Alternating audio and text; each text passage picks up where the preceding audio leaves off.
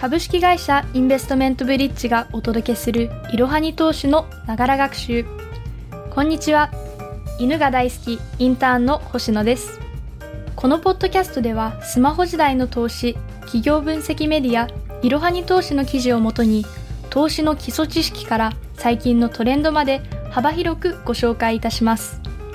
通勤時間などの隙間時間でながら学習をして様々な知識をつけていきましょう。本日は番外編をお届けしたいと思います。いろはにクイズボリューム3ということで、クイズをもとに金利や上場の理解度を確認していきましょう。では、早速最初の質問から見ていきます。今から3つの選択肢を読み上げるので、固定金利に当てはまるものを1つ選んでください。1、日本銀行が決める政策金利に連動する傾向がある。2契約した時点から金利がずっと一定になる仕組み。3低金利の時代であれば返済額が抑えることができる。では回答を見ていきましょう。固定金利とは契約した時点から金利がずっと一定になる仕組みです。なので2番が正解になります。固定金利の中でも全期間固定金利型と固定金利期間選択型の2種類があります。全期間固定金利型は返済が終わるまで金利が変わらない金利で、例えば35年間の借り入れをした場合、35年間返済が終わるまでずっと金利は1%のままの形になります。そして固定金利期間選択型は設定した期間内のみ金利が変わらない金利の制度です。同じ例で考えると10年など選んだ期間内では金利が1%で同じです。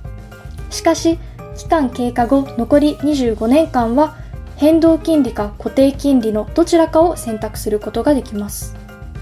そして先ほどの質問の2以外の1と3つまり日本銀行が決める政策金利に連動する傾向があると低金利の時代であれば返済額が抑えることができるは変動金利についての説明でした。金利について復習したい方はぜひエピソード57またはいろはに投資のウェブサイト版の記事をご覧ください。では次の質問です。今から3つの選択肢を読み上げるので上場をするデメリットとして適切な選択肢を1つ選んでください。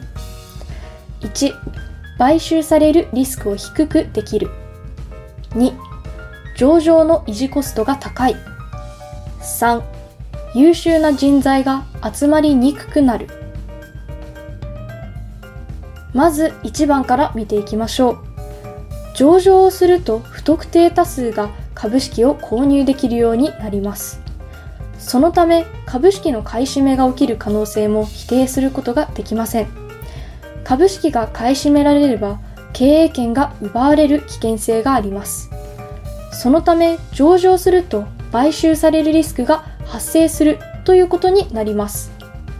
そのため1番の選択肢であった買収されるリスクを低くできるは誤りになります。上場することで買収されるリスクが出てくるということが、ま正しい文章になります。続いて丸2を確認しましょう。上場すると年間上場料だけでも50万円から450万円までかかってしまいます。それ以外にも監査費用でしたり、上場コンサルティング費用がかかります。なので2番の上場の維持コストが高いという点は上場するデメリットとして適切です。なので2番が正解になります。そして3番に関してなんですけれども、上場企業というブランドがあると優秀な人材を確保する場合にも効果が発揮されると言われています。まそのため上場すると優秀な人材は逆に集まりやすくなります。なので3番の文章であった優秀な人材が集まりにくくなるというのは不正解です。上場に関してより詳しく知りたいという方はエピソード60をご視聴ください。ウェブサイト記事ではさらに具体的に上場の条件などについてもご紹介しているので、ぜひご覧ください。今回ご紹介した金利や上場についてのウェブサイト記事の URL は説明欄に記載しておりますので、ぜひそちらからご覧ください。本日も最後までご視聴いただきありがとうございました。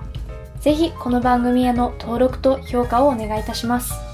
番組へのリクエストや質問などは番組の説明欄の URL からお気軽にお寄せください。ホットキャストのほか公式 LINE アカウント、Twitter、Instagram、Facebook と各種 SNS においても投稿をしているのでそちらのフォローもよろしくお願いいたします。ローマ字でアットいろはに投資です。また株式会社インベストメントブリッジは個人投資家向けの IR 企業情報サイトブリッジサロンを運営しています。こちらも説明欄記載の URL よりぜひご覧ください。